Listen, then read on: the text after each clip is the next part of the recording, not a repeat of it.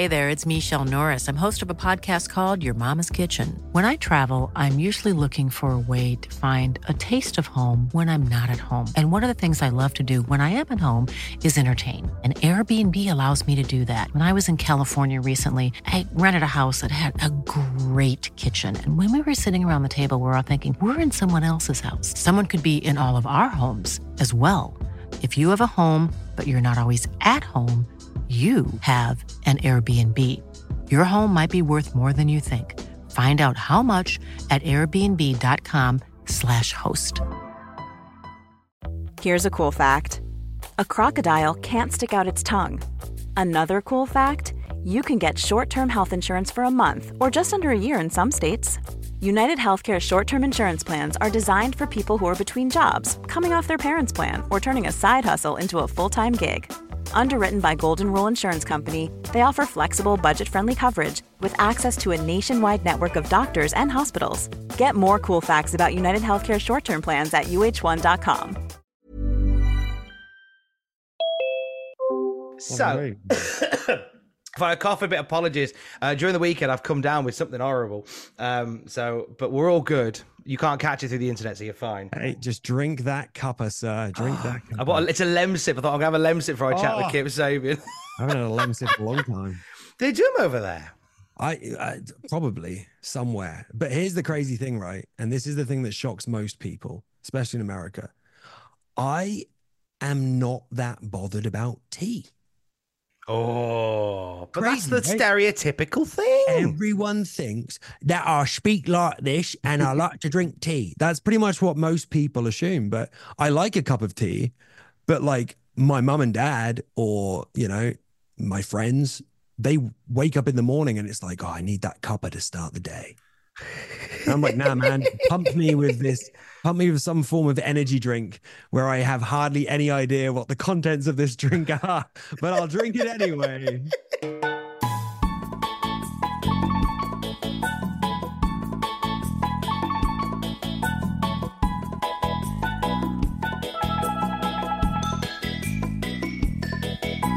Now arriving on Cultaholic Island all the way from the United States, but a British lad born and bred, making his way in the world of America and in the world of All Elite Wrestling. We are joined by AEW's own Kip Sabian. Kip, how you doing? Hello, mate. Yeah, no, I'm doing very good. Very good. I definitely drank my tea this morning because I'm British and I love tea. We're already lying. I like it. Yeah, two things to start. One, how nice of AEW to book the next All In on your birthday. I thought that was really kind of them. Well, so here's the thing. I made a mistake. Oh. I get this a lot. So, but you haven't deleted the tweet. So my wording was incorrect. So people that are part of my Twitch streams or the YouTube or my wife, they know that I'll refer to myself as Big Daddy Kip, right? So Daddy Kip is just like a... You know, especially in this day and age, the word daddy has definitely changed its meaning quite a lot. Oh, yes. So I said about August 25th, it's Daddy Kip's birthday. So everyone assumed that Daddy Kip was me. However, in my smartphone, Daddy Kip is my father. So it's my dad's birthday. Ah. And I didn't look at my phone for like a couple of hours and everyone had basically said like, oh, happy birthday for this. And I was like, oh, I guess, well, that's the way it is now. So even more so importantly, it's my dad's birthday, which is pretty cool because it means I get to be in England for my dad's birthday, which living across the pond is not always available to me. Exactly. You got a good reason to go over there now. A busman's holiday reason. I do. To go over there. But the other thing I was going to say, on the subject of All In, going back to August, I'd like to say that, mate, if no one else did, I appreciated the bulldog joke. Oh, thank you. Right. I was so upset. And I think the lads from OSW review were the same. When you crack that great line from SummerSlam 92, the kid saying British Bulldog's going to win whether he wants to or not. And you've got Anthony Agogo there. You've got Paul White there. You've got Renee Paquette and just nothing. Just nothing. Right. So the funny story behind that is that's been an in joke between, so the old video game world, me, my friend, and Kenny Omega, that's our in-joke, whether he wants to or not. We send it around to each other. So as soon as I was doing it, all I was aiming it for was for my friends to laugh. I thought it'd be a really funny in-joke. And then thankfully, people like yourself understood the joke there, which made it so much more worth it. Because from the start of that onwards, I was like, how can I get this in? So I managed to get it in when talking about Kenny's match, which made it even more like, you know, bang on the money. So yeah, I'm glad you appreciated that one. Did Kenny appreciate it at least? Of course he did. Yes. I'm glad of it. He was going to have to appreciate it, whether he wants to or not. Kip Sabian, whether you want to or not, you join us on Cultaholic Island. I wanted to, Tom. I wanted. I'm glad that you're here because you have to pack with you 3 wrestling matches to watch. I know it was stranded really here. Hard. It was really hard. So we're going to go through it throughout the interview, pick them one by one. But okay. So we'll start with your first one, Kip. What would you like your first match to be? Okay, so when I was thinking of what matches I'd choose, I wanted to kind of not choose, kind of lying with it a little bit, because there's matches I didn't want to choose because they're the matches that everyone would say. So I threw one of those matches in. So the one match that we'll start with, because we'll get to my favorite match of all time at the end. I think that's the way you book these things, right? So the first match that, as I'd been wrestling, God, not that long, maybe long, I can't remember. Basically, everything rolls into one in professional wrestling, but it was Shawn Michaels and The Undertaker 1. Oh. That was right. So for me, especially, you know, being younger in wrestling at this point, it was just a different ball game altogether for like the story that was told throughout the match from start to finish, that I think up to that point, I'd not really fully grasped the psychology of pro wrestling, I guess. Because I feel like as a wrestler, and wrestlers will always talk about this, you have moments in wrestling where you have this, like, my trainer, Sweet Saraya, used to always say this, like, you have like a click moment. There's a moment where you go, oh, I understand that now.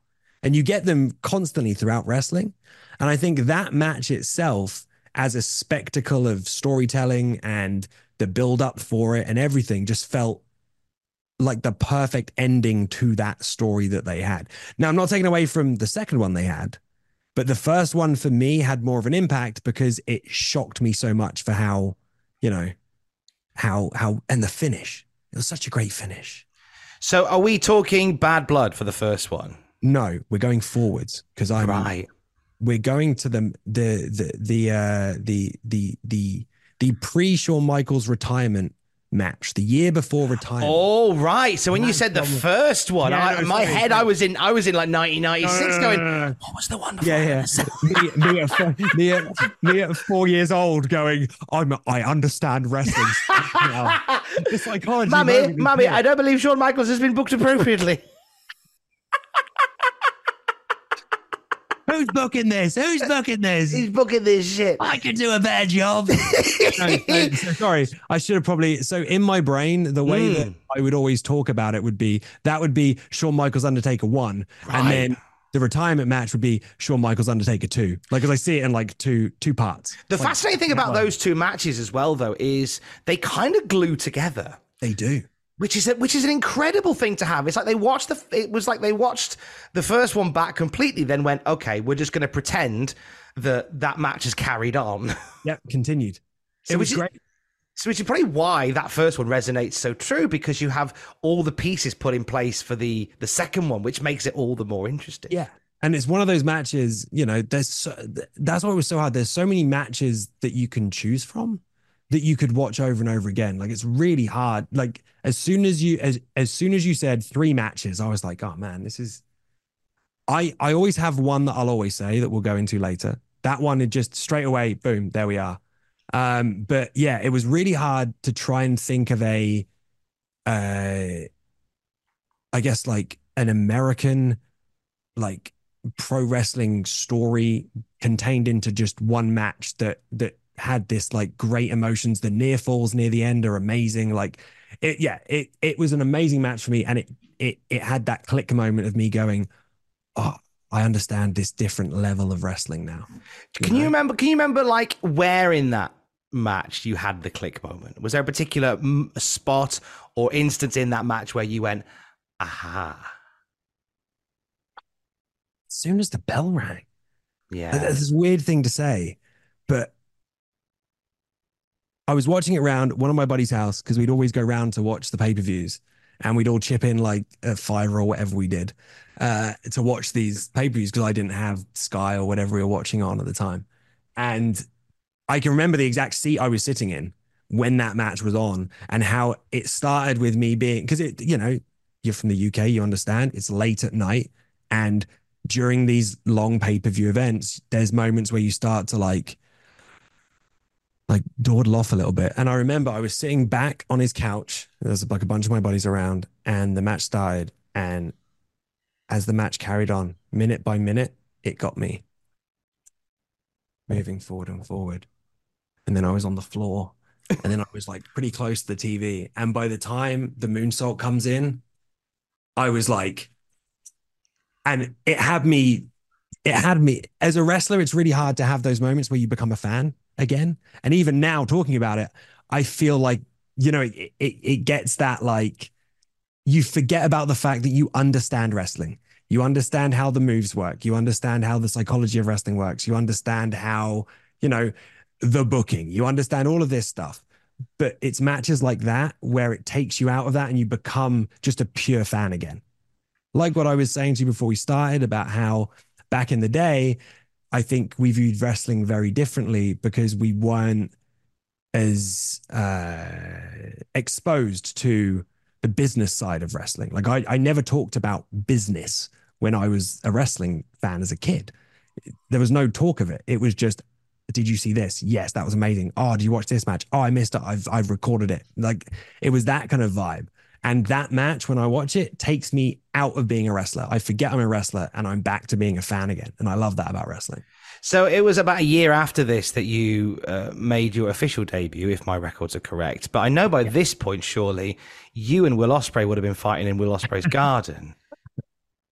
Right. Let's just, for a second, again, I'm so happy that Will is in AEW now. I thought you'd be chuffed that your mate was in. Very chuffed. Yeah. So I met Will originally. So in the backyard wrestling community. So we all had these, do you know what? Backyard wrestling, back when I was backyard wrestling, was way more organized than English professional wrestling at that point. And I'd argue that it still probably is in some promotions. Well, it was you know, we talk like, and again, this is for you gamers out there, you'll understand what I'm talking about. But during the pandemic, there was like this Warzone, Call of Duty Warzone was like everything. And it was like this boom period where it just blew up. Backyard wrestling, when I was backyard wrestling, that was like the backyard wrestling blow up situation because you had so many talented guys, but we all had our own little territories, I guess. So me and my Great Yarmouth clique, we were called CCW. And we would rent out a really rundown like dance studio / gym, and we would rent it out. We'd have gym mats on the floor, and we'd have like a gymnastics horse would be our top rope, right? And we would wrestle there, and we had our own storylines, and we'd film it on the camera, and like we'd edit together MVs and that kind of stuff. And that was what we were doing. And then you'd have Will, who was with his group, which was RCWA at the time.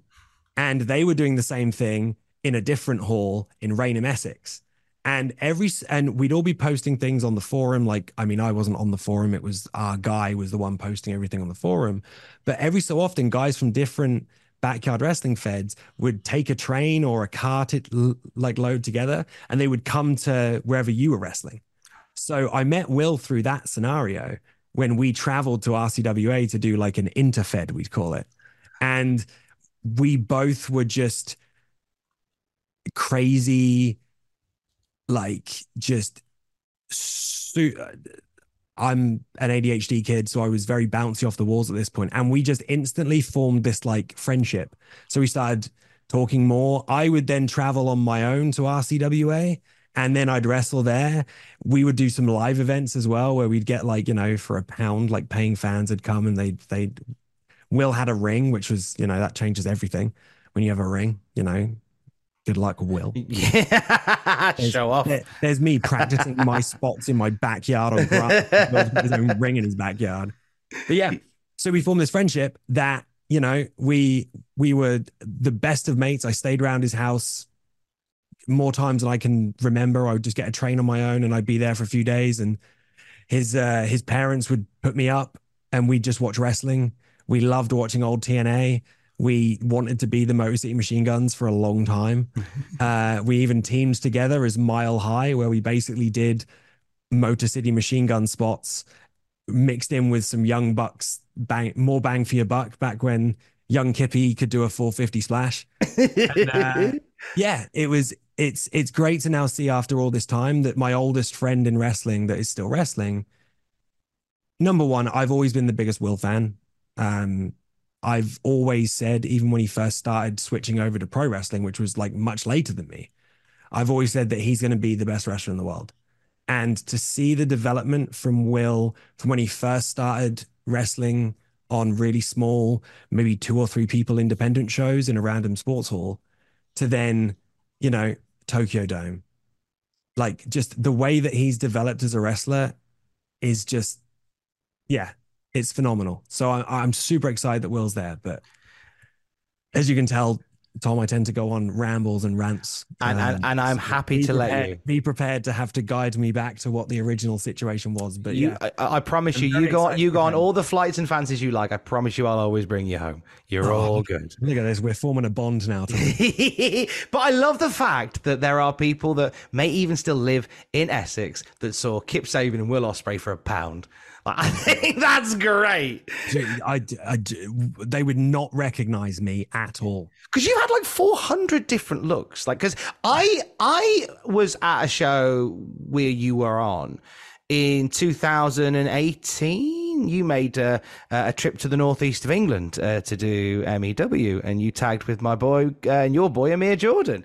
I love him so much. But to see how you look there to now and all the bits in between, like you've changed your look up so often. Hey, Daddy glowed up. Daddy, I said this to Liv the other day when we were getting ready to go out somewhere. I went, man, you made the right choice. I was like, I thought I was attractive back then, but this like Keith Sutherland Lost Boys vibe is hitting the nail on the head. He was like, you've always been attractive to me. And I was like, babe, I looked back at old pictures of me and, you know, you did me a solid. You did me a favor. You're very close to doing an Alan Partridge there going, come here, you lucky lady. No one understands that kind of humor over here. It's really sad.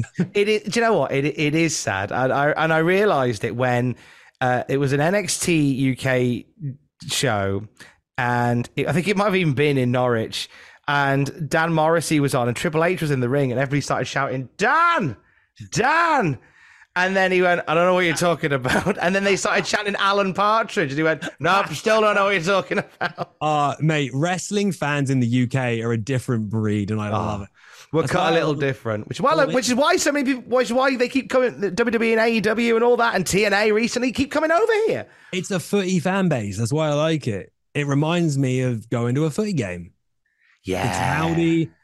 They decide to create the most ridiculous chants ever and it catches on. Like Wembley this year, just hearing the fans in such a big scope was just like I did the stuff that I was doing and then I went out there specifically into the crowd to watch Will's match, to watch Will come out.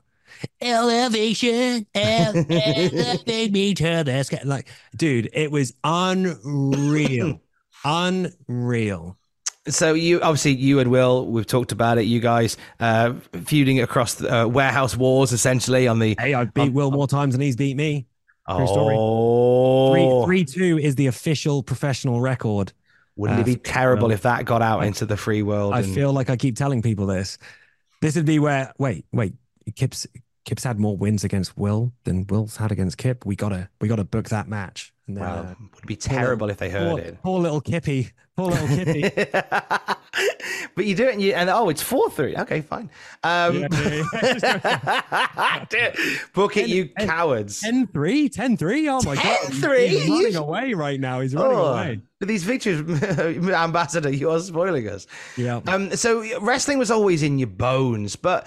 had it not been wrestling, had wrestling not come along for you in the way that it did, what life path do you think you would have gone down? Tom, you're busting out some great questions today. Thank you. Really good. That's a funny one. So I played tennis when I was younger. That was my sport that I played from like the age of, my dad will correct me, but I think it was like 3 or 4 was when I had my first tennis lesson, I guess. And I played tennis till I started wrestling. I was a skateboarder. I had a lot of different hobbies, but tennis was like we put so much into tennis. I played tennis. I had like 4 lessons a week and I was entering competitions and playing a lot. I was much smaller back then.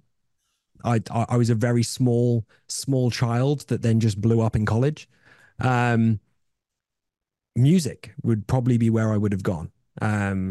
Prior to moving here, I was in a band.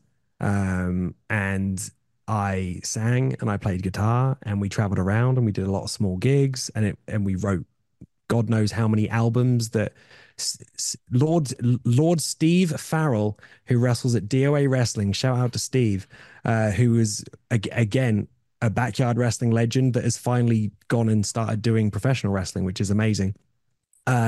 He was the lead singer slash lyricist, and I was the songwriter, and yeah, music would have been where I went if I hadn't had a match when I first moved here against the bad apple Matt McIntosh, lovely man, but in the match something went wrong and I got punched in the throat, and when I got punched in the throat I lost a specific amount of my vocal range that has never come back. So I now, when I try and sing, I lose so seeing my old stuff, do you remember the old intro that I would do when I was wrestling? I used to do the heartbreaking, night-making, hunkiest hunk, handsome hunk, your girlfriend's favorite wrestler, the crown prince of professional wrestling, and then I'd say super bad, very high. Super bad. Check this out, ready? Go on. I'm going to do the whole thing for you right now. It's the first time I've done this since the UK. You ready? All right. Take your time. Here it comes. Introducing the heartbreaking, night-making, hunkiest hunk, handsome hustler, and your girlfriend's favorite wrestler, the crown prince of professional wrestling, none other than... I can't do it. I can't go high. Ooh. So that's why I stopped doing the super bad, because I can't do it. And it's definitely because it's damaged. It's definitely because it's damaged. Yeah, the reason I ask is because... I've lost that previously, and it was vocal polyps. Oh, and it's a case of you can have stuff done to have the vocal polyps removed. Oh, surgery! I don't need any more surgeries. I thought you'd like a bit more surgery. No, I'm going for the current age Billy Idol, where it's like a very raspy singing voice now. That's. I mean your voice is delicious anyway, but I'm just saying, if you wanted to look into that, I remember I had a similar thing, and it was vocal polyps on my voice. No box. Way. I mean, to be fair, that might be something, you know, if I ever get a little bit of the old time ski out, maybe that's, they're not, I mean, I might be wrong. And they're not like mega bad for you, but they're not super bad for you. Yeah. It was nuts, man. But they can have some damage. They can do some, well, it could have been Apple. It could have been Macintosh doing that. Well, it was from that moment onwards that I lost the height. Cause my voice went for like a week. Like, I was literally speaking like this forever. It was horrible. But no, it gets worse. It gets worse, Tom. That's not the end of the story. Oh, gosh. Okay. The story continues. It continues to an AEW dark match very early on. That was me, Peter Avalon, and Sonny Kiss in a 3-way. And I did the dive to the outside, the like twisty round on the ropes flip dive. And as I came down, for some reason, I don't know why, this finger like hit the ground and it popped from here to like here. So like at the knuckle, it just popped out. It didn't go through the skin, but I had this weird lump and my finger had moved up. Oh, gosh. I dislocated my finger here. So obviously I'm supposed to win the match. I can't just randomly not continue to wrestle the match now. So I do the dive. I get straight back up and the crowd go yeah. And then I walk down the ramp and I'm trying to pull my finger back in and it's not going. And I'm like, oh, this is not good. This is not good. So I go round and I let the ref hey, can you just get them to just do something for a second while I try and get this fixed? And I go to Doc Sampson and I hang my arm over the apron and I go, Doc, can you do something? And he goes, yep, don't worry about it. And then just out of nowhere, and he just pops it back, just tugs on it and pops back in. So I carry on the match. But the problem was that I never got any physio or any doctor. I never got anything done for it. I just taped it and then I'm good to go, right? So my finger on this hand, it's got a lot better now. But let me see if I can show you. But have you lost some of the grippage, for lack of a better term? Here's the example.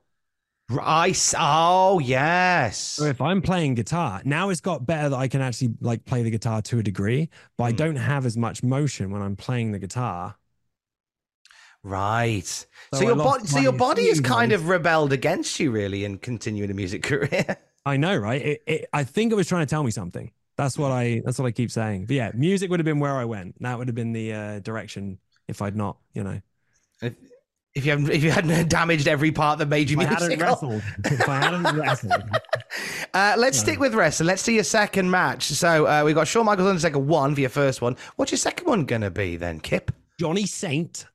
Right. So I wanted to make sure that I went for a full scope. So we've gone through my, we'll call it an American, TV pay-per-view match, right? Story there. All right. There's a match. And it's World of Sport. I could not tell you the exact date or the exact, you would find it on YouTube. And it is Steve Grey versus Johnny Saint. And it's where Steve Grey wins the lightweight championship. And it's 34 minutes. And is it 34 minutes? It's 30 something minutes. And from round one onwards, it is literally just beautiful to watch. It's, seriously, if you love watching technical wrestling, but to a standard where it's not just going through the motions of technical wrestling, which I think you can get a lot of when people are chain wrestling and it's just going through the motions. The way they work this match is beautiful. The first round is basically just a courting hold the whole time. And Steve Gray's doing this cool stuff around him and they go to the ropes and Johnny Saint takes it back and he locks it off. And then they do it again. And then it's boom. And then Steve Gray gets straight back up. They switch it, but he goes back in. And it's just it's the pacing of working, working, working. Oh, speed, speed, speed, speed, speed, back down again. And for the whole match, it's just this constant really tight working, really cool reversals, followed by this gunning of speed. And then straight back down again. And it's such a good roller coaster to watch if you're new to a British wrestling style, I guess. That match, if I need to get some technical inspiration again, that's the one that I always go to. So why is it? I mean, because we've been doing this show for a good few years now, and even with a lot of the American stars that join us, there's a lot of love for World of Sport. Why do we think, Kip, that the World of Sport style transcends in this way? I think it's different. So back then, especially for I think this match is 80s, I guess. Yeah. So obviously back in those times with English wrestling as well as American wrestling, it was a lot more closed off. It was a lot more tighter knit about the workings of wrestling. But I feel the American wrestling style from that time, which I also really enjoy watching, was very animated and you had the guys that were working a very rough, tough style, guys like Arn, etc., who were very it was very rugged and tough. But then you also had very explosive bumps and things like that that were very over exaggerated, but in a great way, right? The the perfect esque sells to the outside, where it's like, this guy's just like flying himself around. Like, that was the American. The British style, especially the British lightweight style, it was like they had these really fancy, flashy maneuvers, but it was very like gritty technical wrestling. Like Johnny Saint, for example, did some very funny reversals from things, you know, things like the air, you know what I mean? Like that kind of stuff, right? Which he like hop up and down on the spot, and he'd be very vocal as he was doing it, and yes, moving his whole body with it as well. Yes, which if you look at it, looks very like it's comical to a degree, but then whenever he has a hold in or he takes that hold, it's aggression, and you go, yeah, no, I want to fight that guy. Like he's gonna mess me up. He's gonna do something horrible to me. Yeah, and I also think it's another thing of, especially from American wrestlers, is they probably weren't exposed to the World of Sport style at that time, and because it's a very different style of wrestling with the rounds, the public warnings, the way that the commentators are, there's some hilarious things that he's a very good looking boy, like.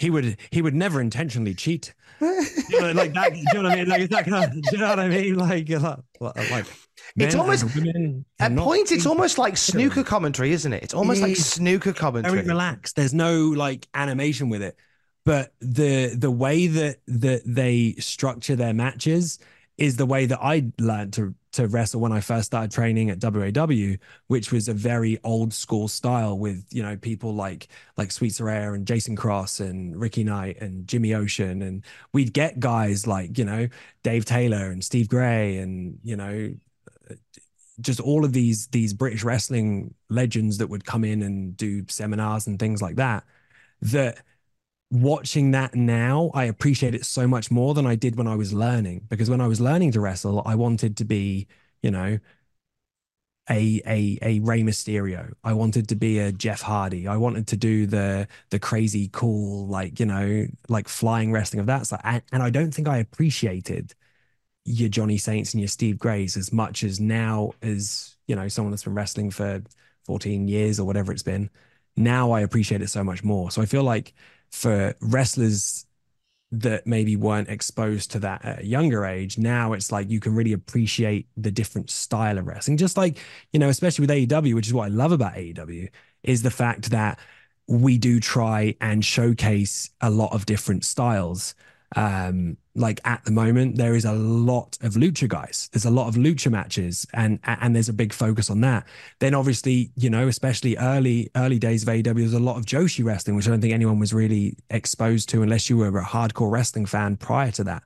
So it's like, these are very different styles that have a very different way of doing things, but it's mixing it together with, you know, a universal style of wrestling. And I think that's why a lot of people take the British wrestling style. I know Danielson loves the World of Sport style. Obviously, Zach is, you know, he's a reincarnation of a World of Sport wrestler. Oh God, but just with the attitude of Liam Gallagher.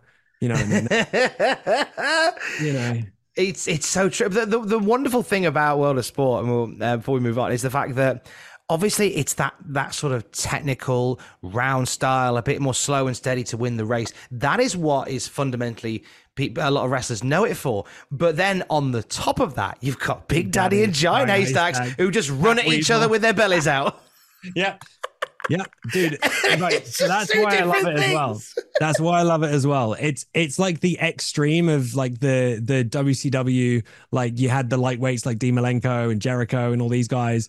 Psycho, like all of these guys coming in and doing these crazy, like, you know, like cruiserweight matches. And then you go to the main event and you've got like a very like slower paced story, like, you know, like Hogan Piper. Exactly. Right?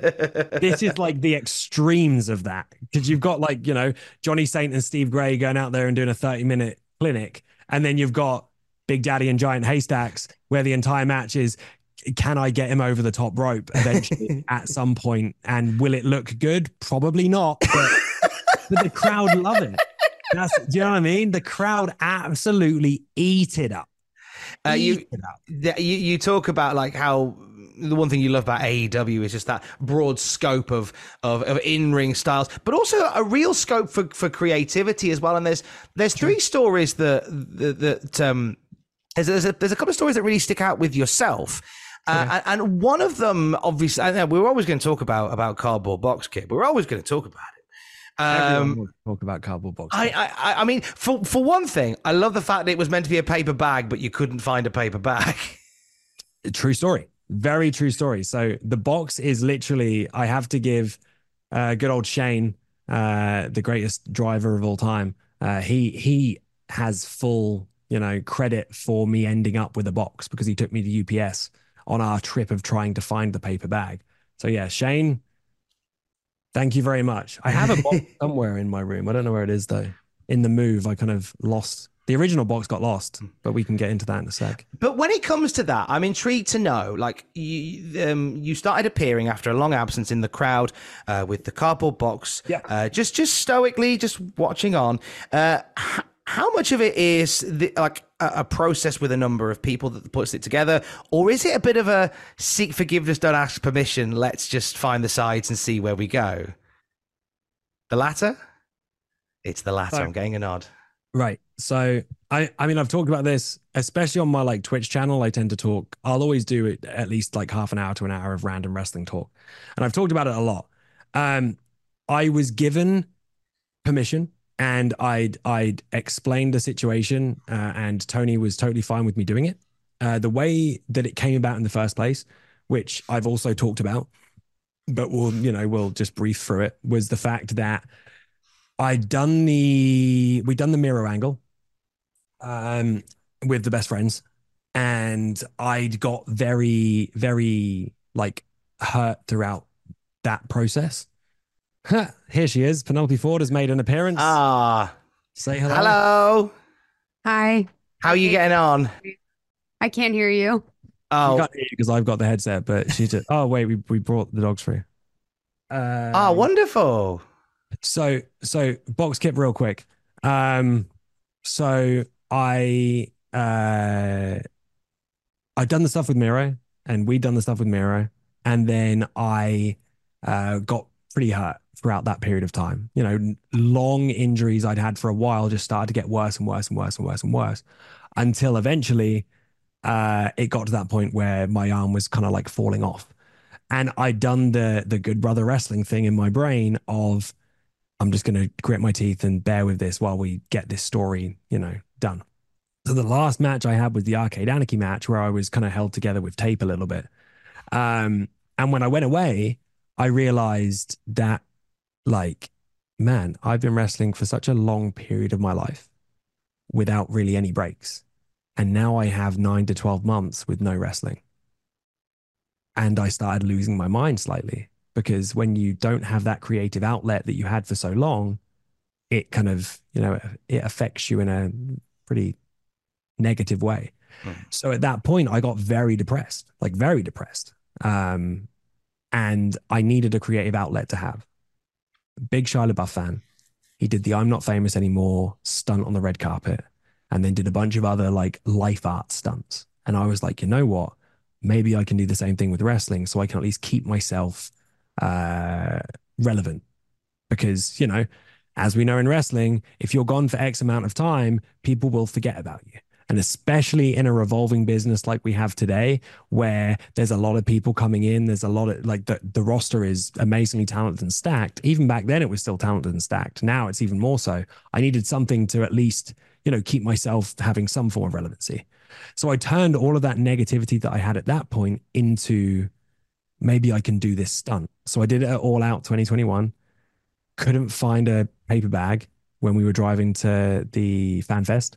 So we stopped in a UPS. I said, have you got a paper bag? They said, no. They said, have you got a box that'll fit a human head? And they looked at me really weirdly, this guy, a guy in a suit asking for a box that'll fit a human head. So they isn't that the end sequence of Seven? I'm just living my life.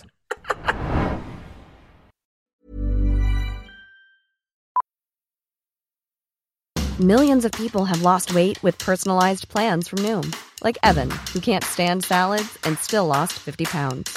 Salads generally for most people are the easy button, right? For me, that wasn't an option. I never really was a salad guy. That's just not who I am. But Noom worked for me. Get your personalized plan today at Noom.com. Real Noom user compensated to provide their story. In 4 weeks, the typical Noom user can expect to lose 1 to 2 pounds per week. Individual results may vary. A lot can happen in the next 3 years. Like a chatbot may be your new best friend. But what won't change? Needing health insurance. UnitedHealthcare Tri-Term Medical Plans are available for these changing times. Underwritten by Golden Rule Insurance Company, they offer budget-friendly, flexible coverage for people who are in between jobs or missed open enrollment. The plans last nearly 3 years in some states, with access to a nationwide network of doctors and hospitals. So for whatever tomorrow brings, UnitedHealthcare Tri-Term Medical Plans may be for you. Learn more at UH1.com. Quality sleep is essential. That's why the Sleep Number Smart Bed is designed for your ever-evolving sleep needs. Need a bed that's firmer or softer on either side? Helps you sleep at a comfortable temperature? Sleep Number smart beds let you individualize your comfort, so you sleep better together. J.D. Power ranks Sleep Number number one in customer satisfaction with mattresses purchased in-store. And now, save 50% on the Sleep Number limited edition smart bed for a limited time. For J.D. Power 2023 award information, visit jdpower.com/awards. Only at a Sleep Number store or sleepnumber.com. How would you have wanted to have ended that? The box character? Yeah. Process? It was. Did you have an end game in mind? Yes. It's a tricky one because with wrestling, things are ever-changing. And, you know, the thing I love about AEW is the fact that we do have someone who is willing to hear ideas, take ideas, merge ideas, whatever it is that's willing for us to come with our own stuff. Unfortunately, I guess it was a victim of timing or whatever else was going on. But when we finally did the jump with PAC, which was the first time that I came back, which was one of my favorite things that I ever did. I felt very creative at that point. We had one of the extras backstage wearing the box. I gave him a black eye and tape over his mouth that said, "Look behind you for the jump." It was very Riddler, now Riddler, the Pattinson Batman Riddler, which I really loved. Unfortunately, after the match with Pac, there was a little bit of a time period where I was, not on TV for a little while. And I feel like the impact that box character, the unboxing or whatever you want to call it, could have had kind of dwindled a little bit, and there wasn't really any real direction from there that was being pitched or analyzed or whatever it was. So I kind of, it got lost in the shuffle, I guess, is the perfect way to describe it. I would have really liked to have delved more into the dark side of that character, because I was drawing a lot of inspiration from a Riddler, Joker, kind of Batman villain-esque vibe. And then when we kicked back up with one of my favorite things I've done in AEW entirely, which was the stuff with me and Orange, which was so much fun. When it got round that there'd been so much time without the mysterious box character, it felt a bit strange to be doing all this build up over the months and months and months, do the return, take the box off, have the moment with the box at the end, then not really do anything for a month or two or however long it was, to then randomly just jump back like nothing had happened. So yeah. I kind of kept the character quirks that I had from the box character, but the box kind of slowly made its way out of the picture. Also, I did lose the box. That box that I had from the entirety of that process, where I kept turning up ringside and working my way around into those Halloween-esque shots in the background, was the same box. I removed the tape and I Velcroed it so I could unpack it and put it in my backpack. So if I was at an airport and someone wanted a picture, I could put the box on. I was very method at that time. Wow. So I lost the box, and then I went, you know what? I think I need to, continue to transition Because I feel like with wrestling, you're still always trying to find that thing. You know what I mean? You're trying to find your ultimate self. And I feel like me right now is getting to that point where I'm combining everything that I've had from the independent super bad character to the super bad that was around at the start of AEW to the box character to then now transitioning into this culmination of there's still a dark side to me and there's still that like, I'm going to bite your nose off kind of situation. But I'm definitely leaning more into the sex idol, like rock and roll, Billy Idol-esque, like, you know, Lost Boys, Keith Sutherland kind of vibe now. And I'm having a lot of fun with it, but it's just one of those unfortunate cases where creative wise, it just didn't fit into the plans and, you know, off it went, but it's a wonderful memory. And it definitely helped me get a lot of really good fan interaction. There's a lot of people that still have the 8x10s that I was giving out at all these shows, which I was printing off myself from CVS and taking them with me. And it was very guerrilla marketing. There's some of my fans who have got tattoos of the box, which is still mind-blowing to me to this day, with like some of the phrases that I put on, which a lot of those phrases, which we didn't really touch into, a lot of the phrases were kind of mirrors of how I was feeling in a personal life into this character. So I had like, there was one of the lines that I always used that was, time doesn't heal, it changes you, which is the idea that, you know, these things can happen in your life, these emotional situations, you know, you could lose a loved one, you could like have a really, you know, a bad thing that's happened, and you can't simply just remove that from your life. So obviously when, unfortunately, we had the miscarriage, which was, you know, it goes without saying, it's probably the worst moment of my life. You can't just forget about it. It doesn't, the brain doesn't work like that, but you have to evolve and change to be able to accept these changes in your life. You know what I mean? So I had there's always real positives that I can take from the time I had in the box, because it helped me get through all of these things that were going on in my life. And also there's a lot of people that have reached out to me to say that it helped them at the same time, you know? So long live the box. God rest the box's soul. Maybe one day he'll make an appearance. I'm a new age version of Mick Foley. There'll be like 4 different variations of Kip all on screen at once. And you'll find out that I'm quadruplets. This is just one version of me. We've not seen you all in the same room. The Kip clones. I'm just well. It's I love hearing just how autonomous you've been with your direction. What are some of the conversations like with you and Tony Khan when like you turn up with like, I've got this box and you go, I've printed these flyers. Like, how do some of those conversations go? So Tony's really good at, like I said earlier, letting us kind of figure some things out for ourselves, and then he'll help to, you know, like tweak certain things that fit his vision for the show. So again, that was simply a conversation of me and Tony had spoken. I'd said, I really want to do this underrated over it gimmick, because I felt like in that time that I was away, and I'd basically disappeared. We did the angle with Miro where he like broke my arm or whatever we were doing at that point. And then literally the week later, it was never mentioned again.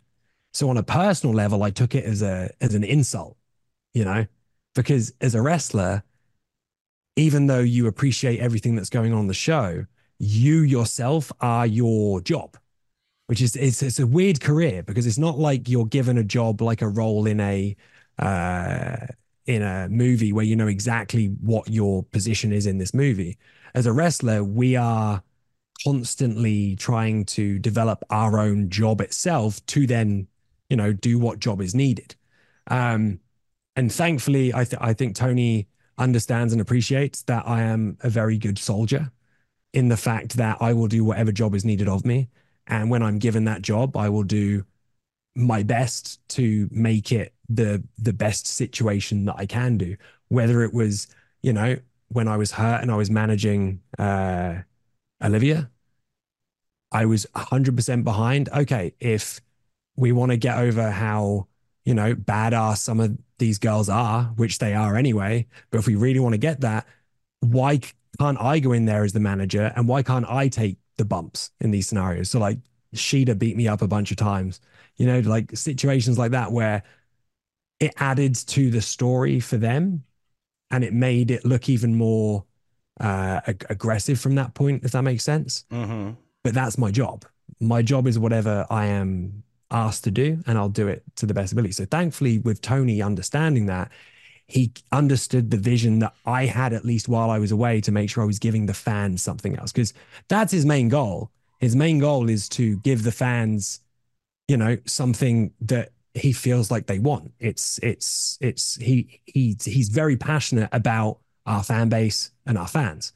So when I said it as I can give the fans something outside of the show, that when they're at the show, they have this extra experience at an AEW event that they will only get if they come to the AEW event, he was 100% behind it and basically gave me, you know, free reign within a certain parameter to just do whatever I wanted to do, like appearing in the crowd and having this like, which then developed into the pack scenario. So yeah, it was very easy to like translate it to him.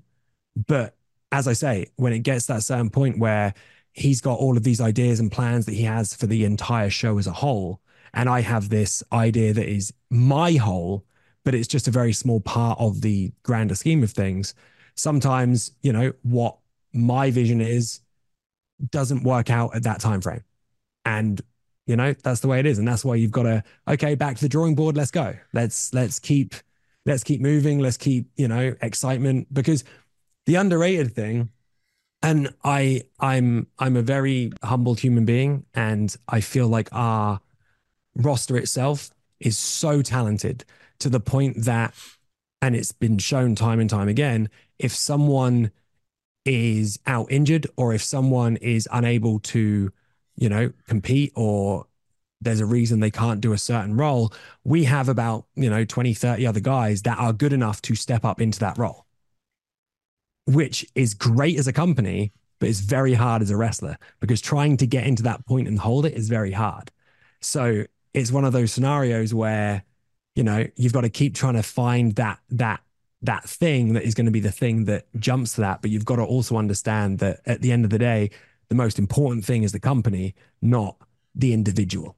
It sort of feels like it's a similar scenario that I think Uber have, which is an unusual parallel to make. No, but in the sense, that if as a customer, like if you need a car, here's 37 cars that are available. But as an Uber driver, you might not get as big a bite of the cherry as you would normally, because there are so many around. And like yourself, if you're away for a year and a half, there are many others who could perform in not exactly like Kip Sabian, because there is only one Kip Sabian. No, I agree. But can certainly do something in a particular hole, exactly, while you're not there.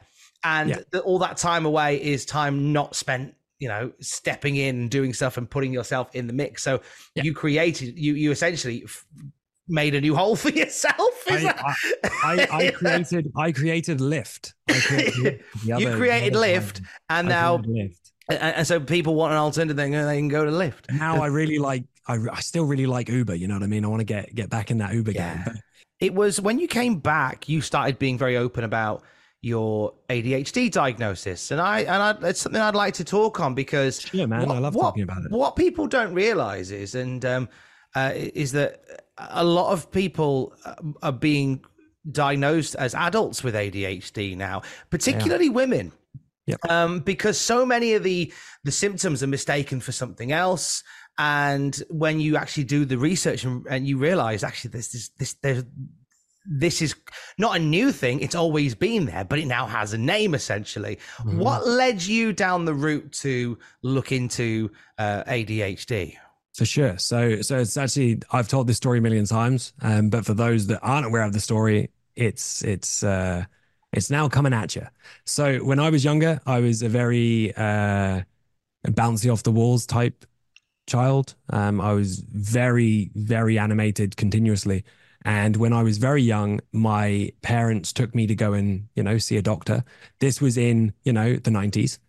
And when I went to see the doctor, I was still pretty young. And the doctor said, he's too young at the moment for me to know, like if there is something, but you know, bring him back in a few years and we'll see. So in the 90s, and my parents are the greatest parents on earth. I would never change them for anyone else. They are amazing. And I don't think that without the ADHD that I clearly have had, I would have got to the point that I am in wrestling, because all of the negative things you have, the positives that I've gained from it has taken me down this path. So they never took me back, because back in the 90s, there was a stigma attached to being a naughty child, if that made sense. And it definitely, especially when I was a kid, it prevented you from a lot of certain things if you were labeled, as we'd call it. Obviously, thankfully now, it's a very different world we live in. And I was able to, I found coping mechanisms because I had no idea that I had ADHD. So instead, I was just, you know, everything was, Simon is very intelligent. There you go. Simon said his real name, is very intelligent, but he just needs to focus. He needs to focus. And I was the class clown. I would always try and crack jokes and make people laugh. And I couldn't, you know, hold attention for long, but I did very well in school without actually, doing any kind of revision whatsoever, because I didn't have the patience to do revision. So, but as I got older, and this is what a lot of people find, and this is why I think a lot of people with adult ADHD are now finding this out, is when you're a child, the symptoms are very different than when you get older. When you get older and you have this undiagnosed ADHD and you don't really know what's going on, it can manifest further into things like, you know, depression, anxiety, all of this kind of stuff. And it got to the point where I even now, I have some days worse than others, but I do have a really terrible version of social anxiety. I rarely am able to make eye contact with a lot of people if I don't know them. I know there's all these little things that were like, you know, tick thingies, because with being neurodivergent, just like with anything else, there's like I don't want to say a scale, but like, that you can't just say someone has ADHD and you know, oh, okay, ADHD, tick box. There's all these different things that you may have more of or less of, or like everyone's brain is different in how it functions. So for me, it developed into a really strong anxiety, and I was having a lot of issues with that. And then when I, you know, got diagnosed, it was, oh, that now makes a lot more sense. So for me, it was this relief moment, because I thought there was something wrong with me for so long. And then when I got diagnosed, I was like, okay, I kind of understand this now. How can I like find my own way to function in the places that I don't function very well in, to a better standard, should I say, is probably the best way. So I've managed to, you know, through things like therapy and stuff like that, I've managed to find my way of navigating what is seen as a very mundane task for most people, like a very simple, easy thing to do, is like soul destroying for me to do it. Do you know what I mean? Yeah. So the fact that people are now actively seeking out, like, and again, the one thing I hate as well is there are a lot of people who watch TikToks or whatever the social media app they're watching is, and they'll see these, you know, ADHD 101 like videos, and they'll go, oh yeah, I have trouble getting out of bed, I guess I have ADHD. And it's like, you can't just like self-diagnose. You need to go through it, because otherwise you're going to start, you know, you're not going to find the help that you actually need in that regard. Do you know what I mean? Because you're not so much going to, you're just going to go, oh, I'm not getting out of bed, therefore it's that, therefore I won't worry about getting out of bed. So I guess I'm not going to get out of bed. That's it. Whereas the true thing is to get that diagnosis and find ways to get out of bed, exactly, rather than just accepting that that's just your fate. You exactly know? It's about actively, you know, and I have really good days and I have really bad days. But once you accept that, it becomes much easier. And I feel like a lot of people, I was posting earlier, I feel like a lot of people should try and, you know, treat their mind just like they would try and treat their body, because I think the mind is just as, if not more important than the body, and things like therapy and stuff like that is very healthy. But it's only over the last, you know, few years that it's been seen as a strength to actually go out and seek help. Whereas before it was that culture of like, you know, just grin and bear it and deal with it, you know. Don't be a wimp about it. Especially with guys, isn't it? Especially with men. It was the, you know, my dad was always one, he has always been one to say, you know, just, you know, stiff up a lip, keep calm and, you know, carry on. And 100%. You know, you just got to do it. You got to just, you know, man up is the word, isn't it? It's man up and do it. It's where it is. It really is. But like, I feel like the reason I'm so open about talking about it and my own experiences with it is I feel like no one should feel, because I've had people reach out to me before because they feel like, you know, they feel, what's the term I'd use? They kind of feel alienated because of these, you know, mental health situations they have, or because of certain conditions they have, or how their brain functions compared to a neurotypical person. But not many people talk about it openly. So having people in like our field, especially, being able to say, yeah, no, I have it.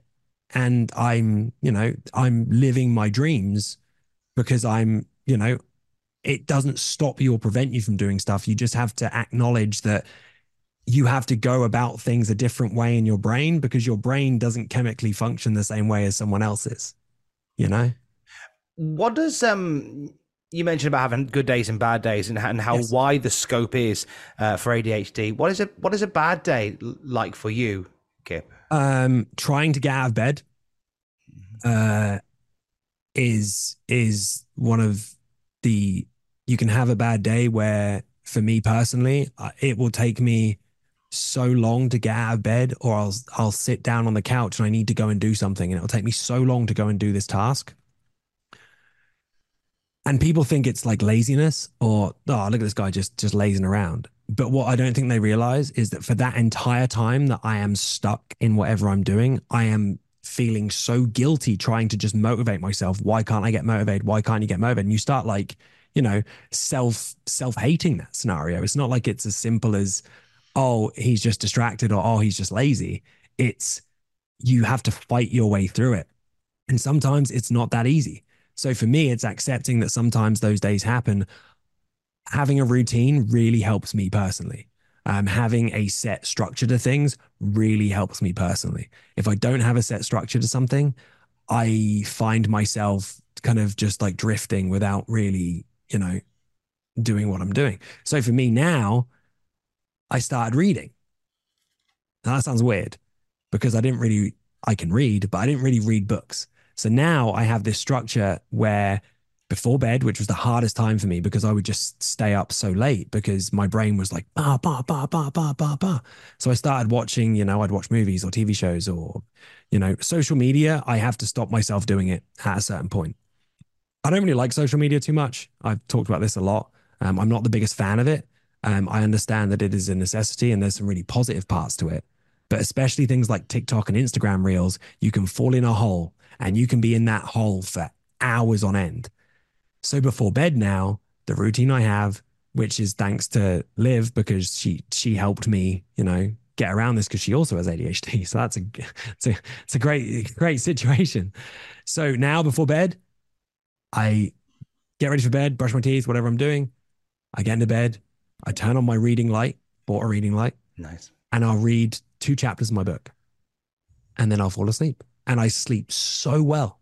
And then when I get up in the morning, I don't go on my phone. Worst thing I can do is go on my phone. When I get up in the morning, I wake up, I get brush my teeth, I get the dogs, I let the dogs out, I go outside. And now I'm like, okay, what is my plan today? You know, so for example, today I knew what was going on. Boom, I've got my structure. If I don't have a structure, that's where I can start to go. So it's about accepting the bad days where everything seems really hard, but there's nothing wrong with that. You know, you're allowed to do that. Yeah, I think it's that, isn't it? It's coming to terms with the fact that the bad days come and the bad days will always go. For sure. And there's things that I do that I can't help. There is literally things that, so for example, yesterday is a perfect example. Olivia, when you come downstairs, can you bring these glasses downstairs? Sure, no worries. Got it. Went and did something else, came downstairs. Oh, did you bring the glasses? Ah, no, sorry, I forgot. Go upstairs, grab the glasses, bring them down. I forget things. I can go upstairs to go and get my car keys and I'll come down with, you know, something else. And then I'm like, what did I go up there for? Oh my God, car keys. Those little situations, which are just small little things, I can't help it. And it's about positive encouragement is what I find. Like that's what we try and preach ourselves is, you know, if she needs me to do something and I forget it, or I need her to do something and she forgets it, or we get distracted in a different direction or whatever it is, we always positively encourage each other to get back to what we were doing, as opposed to when you're a kid and you get distracted or you get off track or you start one thing, but then you start something else and you forget about the thing you started. The mentality back then, especially in schools and places like that, was a negative response. And that doesn't help, because negative responses with me don't help at all. So it's about trying to, I feel like it's not even just about, you know, people getting diagnosed themselves, but it's about the people that are in their lives understanding how to help them in the right way, as opposed to negatively affect them in the wrong way, you know? I'm with you. Now, and I just went on a full tangent there. But no, it was good. And as I said, I will always bring you back. Hey. And that's what we're going to do. Because I feel like the way that you talk about it, I think will encourage lots of people. I know you're very open about it on your platforms as well, but I think it'll do more good than you realize. Oh no, for sure. I've definitely noticed that it's helped a lot of people that have reached out to me personally saying, thank you for actually being open about it, because now I feel more comfortable with my own diagnosis. Or, oh, I only got diagnosed, you know, last year, and seeing you so openly talk about it made me deal with that in a better light. And that's not, I don't do it for like some situation of like, oh, look at the white knight shining here trying to help people. I do it for, I don't want people to go through, especially children too, the same problems that I dealt with accepting myself for so long deep down. It's okay. You know, there are positives to take from it, because I wouldn't be where I am right now without the hyperfocus, without the constant, like, you know, tunnel vision going into whatever I'm going into and stuff like that, you know? That hyperfocus can be a superpower at points. Dude, it really is. 100% really is. So that's why for years, I would always say like, hey, it's a superpower to me. There's the negative things that are like, you know, my kryptonite, but I wouldn't change it for the world, you know? No. And I just realized we didn't even talk about the third match. Don't worry, we're on to it. We're gonna get there. We're not done yet. Go me, Tom. Go me. We ain't done yet. It's all good. Hey, nice, good lad. As before we get to your third match, the other thing I like to spring on people, because it's always nice to get the instant reaction from it, as well as taking 3 wrestling matches. You're also allowed to take with you a movie, an album, and a luxury item. So. By luxury item, that can be a bit of tech. It can be something to take on the island with you. You may obviously want to take a board game. I assume that you might, but we can touch on that in a second. But your movie, if I told you could take a movie with you, Kip, what movie would you take? Lost Boys. Straight in there. Favorite film ever? Best movie of all time. In my opinion, best movie of all time. What makes it the best movie of all time? It's just so perfect for me. I really like, you know, horror movies, and it's not like one of those, oh my God, I'm so scared horror movies. The fashion is unreal. You have Tim Capello with a saxophone with his shirt off, you know, but I always tell people, so the guys from The Righteous, also big Lost Boys fans. We always talked about Lost Boys. And the one thing that I love about that movie is at the start of the movie, They have The Doors, People Are Strange. It's the people are strange when you're a stranger, like that one, right? And it's literally the start of the movie is just shots of the world that this movie is set in, right? In their little, their little world. And it just does the shots and it has the music playing. And by the time that you get to the first actual scene, you already understand the whole premise of that area just through that one little montage. That's brilliant to me. So it already starts off. I don't have to worry about the world. I already understand the world that we're in. And then just, Kiefer Sutherland in that role is just phenomenal. And there's so many great lines in that movie too. Sorry, I'm going to watch it this evening, I think. So, the movie. Problem is, don't know if I have a TV, so that's going to be kind of hard to watch the movie. So I guess... You don't have it. It's okay. You're in America. You haven't got to worry about the TV license thing. You can tell me if you've got a TV. You told me I was on an island. Oh, I thought you meant to know tonight. Tom, I'm taking this seriously. If I take the movie with me, then now I'm going to have to take my luxury item we're assuming there's a TV, because if I'm inviting you to take it, because you've got to watch the matches on something. So assume there's a TV island. There. I like this island. It's pretty good. There's a TV there. You're all good. Okay, so Lost Boys is the movie. Album. Oh, that's a hard one. It's either going to be definitely maybe Oasis. I love that album so much. That's a really hard one. Damn. Definitely maybe Oasis or...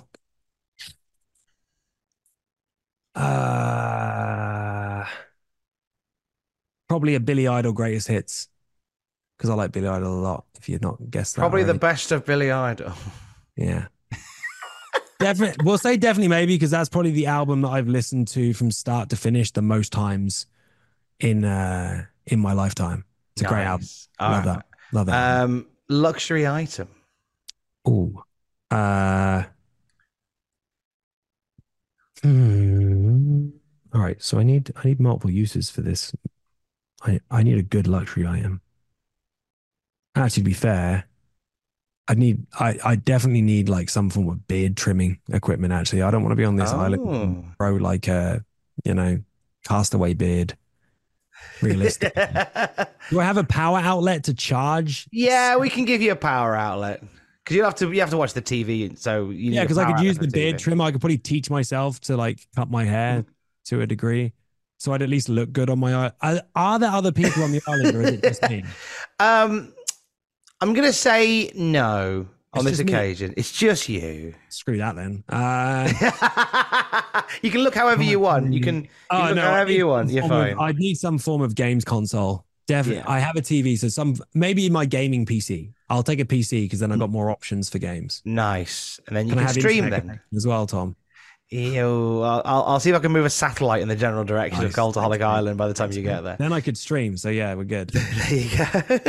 Yeah. You've thrown yourself into the streaming world as of late, and it's more so than you ever have. Yes. What's encouraged you to throw yourself into it more so in recent months? Yeah, so I started right before, maybe 3 or 4 months before the pandemic hit. Yeah, I decided, because I've always enjoyed video games. I'm a huge video game guy. I've always enjoyed watching streamers. I've always been on Twitch watching people play video games, and I love guys like Dr. Disrespect and these kind of guys. So I was like, you know what? I wish I could stream. And we were living in Orlando at the time, and Liv just said, why don't you just start doing it? And I was like, okay, I guess I'll start doing it. And I went out and I bought all the equipment I needed that day, set up my first stream, and had a really good time. And then when the pandemic hit, it was great because I had so much time to stream. So I put a lot of focus into it. But I feel like back then I focused too much in trying to get to the destination that I wanted to be at with streaming, rather than going through the journey. So I tried to do things too fast with certain things. I burnt myself out massively. And then it got to the point that I was streaming less and less and less. And it felt more like it was because I never stopped streaming. I just had less and less streams. I wasn't streaming as often. I wasn't putting as much effort into my streams. I liked talking to my subscribers and the viewers that would normally join me because I liked having those discussions. But I didn't really put much into this, the real, like, trying to develop the stream further. And then over the last few months, I just decided, man, I loved doing it. My brother, who works for NBC, he edits, he does their YouTube channel. He's a very smart man. He was editing my videos back during that pandemic time. And he just sent me a video like a month or two ago of one of the old edits he did. And I watched it and I was like, man, that was so much fun. Why did I stop having fun with it? So I was like, you know what? Let's try and revamp everything. So over the last few months, we've had a lot of meetings, setting up a lot of ideas. There's a lot of really fun stuff coming to the YouTube channel as well as the Twitch streams. We have a podcast in the works. I've got some great collaborations with other people that are coming up. And I'm enjoying it again now because I've got this passion behind it. And it was just sparked from him sending me a video like, yo, do you remember this? And I was like, oh, yeah, I do. And all of a sudden I was like, no, let's put it in. I've got all the equipment. Let's like start really investing in this and trying to build something. And if it goes nowhere, I'm having fun with it. So why is that an issue? You know? So yeah, I'm really focusing on it at the moment. I'm having a lot of fun outside of when I'm in the ring. Well, you can, therefore, we'll get an internet connection so you can stream on the island. That seems like a... Thanks, mate. You've argued your cause. Magnificently. /, the Kip Sabian. There it is. There it is. Your third and final match then, Kip. We've covered the gauntlet. This is your last one. What are you going to give us? Right. So this is the one I tell everyone straight away. As soon as you said to me 3 matches, before you'd even finished, I knew exactly what I was going to say. Kenny Omega versus Kota Ibushi, Budokan 2012. It changed my entire scope on professional wrestling. It completely changed. Have you seen this match? I haven't, no. Okay. So it's about 40 plus minutes long. It's the big culmination between Kenny and Ibushi. It's their big like blow off match. And from start to finish, it's the most captivating thing that I'd seen at that point. And I'd not really delved much into the Japanese style of wrestling. I'd seen a few things or whatever whenever we were like, you know, trying to come up with some new stuff. But I can't remember who it was that put me onto this match as soon as it happened. And I've seen it like so many times. I've told Kenny a bunch of times how, yo, that match, like still to this day, holds up amazingly well. It was a different type of wrestling than I was used to. These guys start out and just the opening spot itself, the back and forth is so like fast paced, but like real. And it gets to this point where there's some amazing near falls. I'd never seen a Rana from the top to the outside in the way that they did it when they did that spot. Like that blew my mind. Like the you know, top rope dragons and all these like crazy spots. But like the story and the emotion they were selling throughout the match was just, I don't know, man, it just caught me differently than the way psychology previously to my brain, I understood it. Because it was like a physical psychology at this point, you know, as a physical emotion that was going on. And there's a point where they punch each other pretty much legitimately. Like it literally ticks every box for what I then went, wow, this is what I want out of wrestling, you know? How excited were you to get to tell Kenny Omega how much you loved that match? Oh, great. 100%. I told Ibushi the other day as well. When I was like, man, that is my favorite match. I said, Budokan 2012, you and Kenny. And he was like, like, because, you know, that's, I'm sure that match probably means just as much to them as it does to me. And if it doesn't, I'm okay with that, you know, because to me, that was that moment where we talked about those like click moments in wrestling where it's like, okay, I see things on a different level now. That was one of those moments where I went, okay, this is a different like type of wrestling than I've really been, you know, exposed to. And I think I love it. Like this is what I love to watch. So that was why when I got to go to DDT in February, that was such a big moment for me because, you know, in 2012, young Kip at that point was like, oh, I want to do this. This is where, oh, I really want to wrestle here. So when I got to do that, and I even talked about it in a couple of the interviews as well that I did for DDT, where like, you know, ever since I saw that match, that's where I wanted to go and wrestle.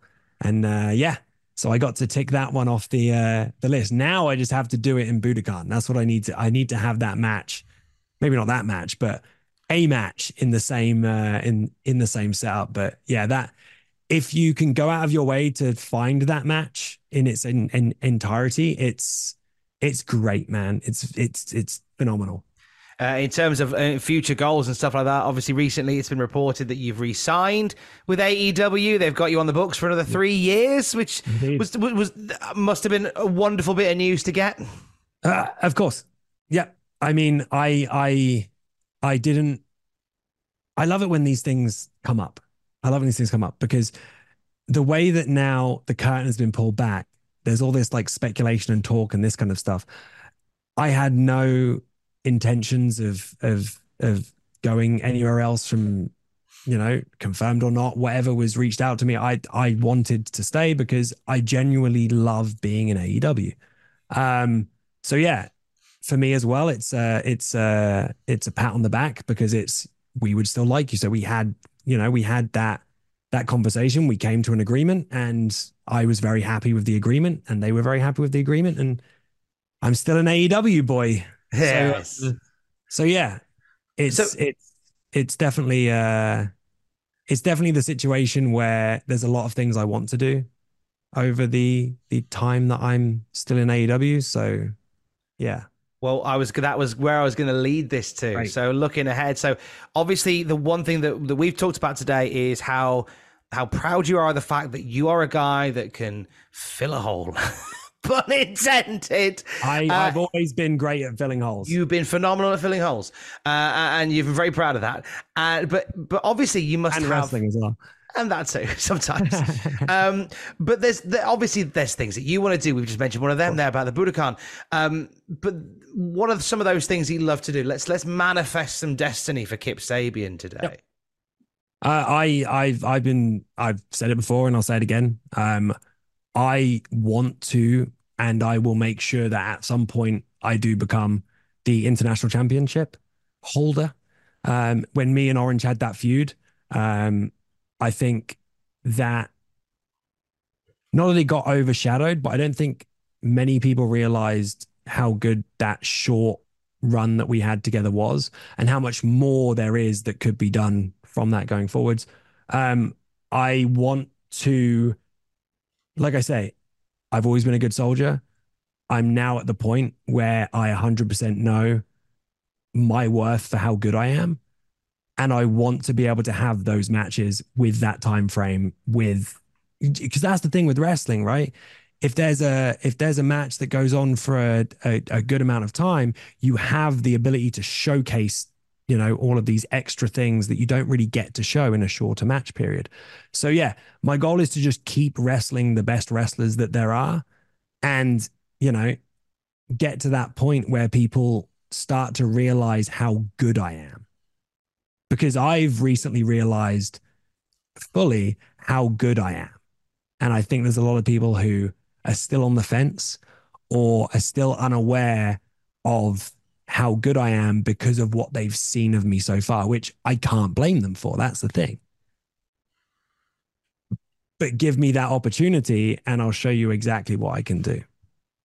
And that's something you're very passionate about because that's the couple of times during our chat today that has come up, the fact that people don't know how good you are. Yeah. Yeah. And here's the thing. I do not have any issues with people not being a Kip Sabian fan. 100%.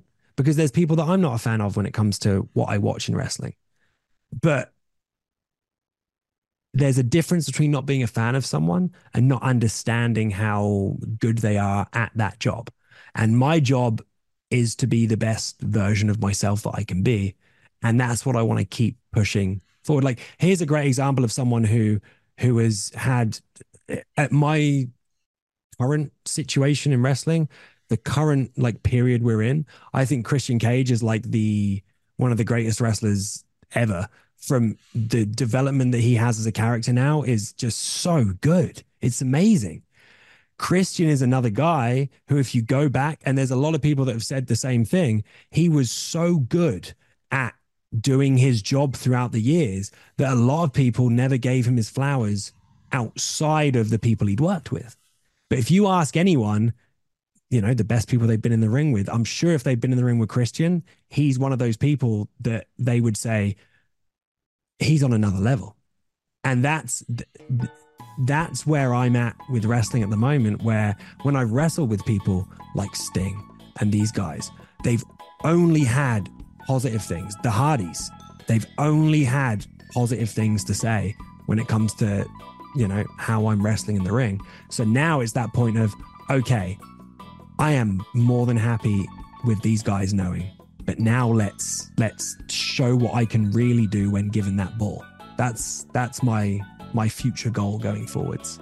And we want to be with you every step of the way as you do show that. Where can people find you to join us watching you, Kip? Where can they find you online? The Kip Sabian on basically everything. On X or Twitter or whatever it's called now, it's The Kip Sabian. Instagram, The Kip Sabian. I have a TikTok, but I don't run it. My brother does, at The Kip Sabian. YouTube, The Kip Sabian. And twitch.tv/ The Kip Sabian. I'm live at least every Monday, and then Fridays. Sometimes I add some extra streams in there depending on my schedule, because being a wrestler, you never know where I am. But definitely on Mondays. Amazing. Kip Sabian is going to prove himself to the wrestling world, whether he wants to or not. Got me. Whether he wants to or not. Thank you for joining us on Cultaholic Island. Thanks, Kip. Tom.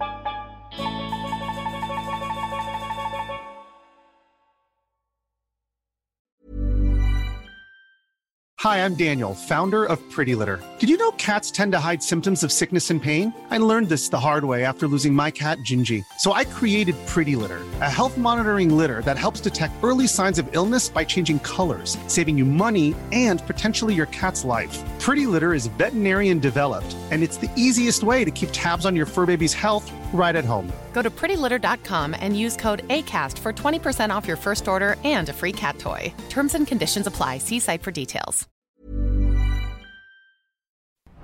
For all the wrestling headlines in just 10 minutes, search Cultaholic Wrestling News on Apple, Spotify, or wherever you get your podcasts from.